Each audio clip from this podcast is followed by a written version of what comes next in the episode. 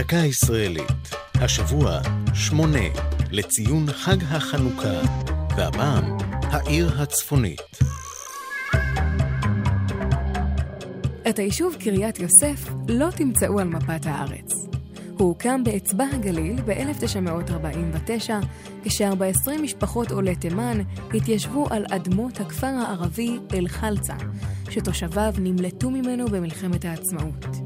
שם היישוב הנציח את יוסף טרומפלדור, שנפל בקרב תל חי קילומטרים ספורים משם. בחלוף שנה הוחלט לשנות את שם היישוב ולקוראו על שם שמונת הנופלים בקרב, בשם קריית שמונה. שינוי השם נעשה שלא על דעת התושבים. עד מהרה קלטה קריית שמונה עוד מאות משפחות עולים מתימן, וכן מארצות ערב, פרס ומזרח אירופה. המעברה הפכה לעיירה, ורבות מהמשפחות המייסדות שחפצו בהקמת יישוב חקלאי, עזבו והקימו מושבים באזור. בשנת 55 התרחש גידול רב באוכלוסיית קריית שמונה, כשנקלטו בה עולים רבים מצפון אפריקה, בעיקר ממרוקו.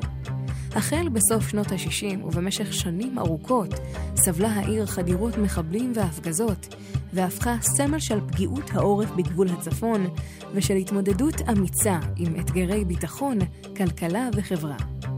כיום מתגוררים בקריית שמונה כ-22 אלף תושבים, והיא העיר הצפונית ביותר בארץ.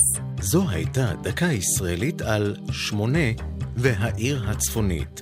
כתב יותם פוגל, ייעוץ הפרופסור אמיר גולדשטיין, עורך ליאור פרידמן.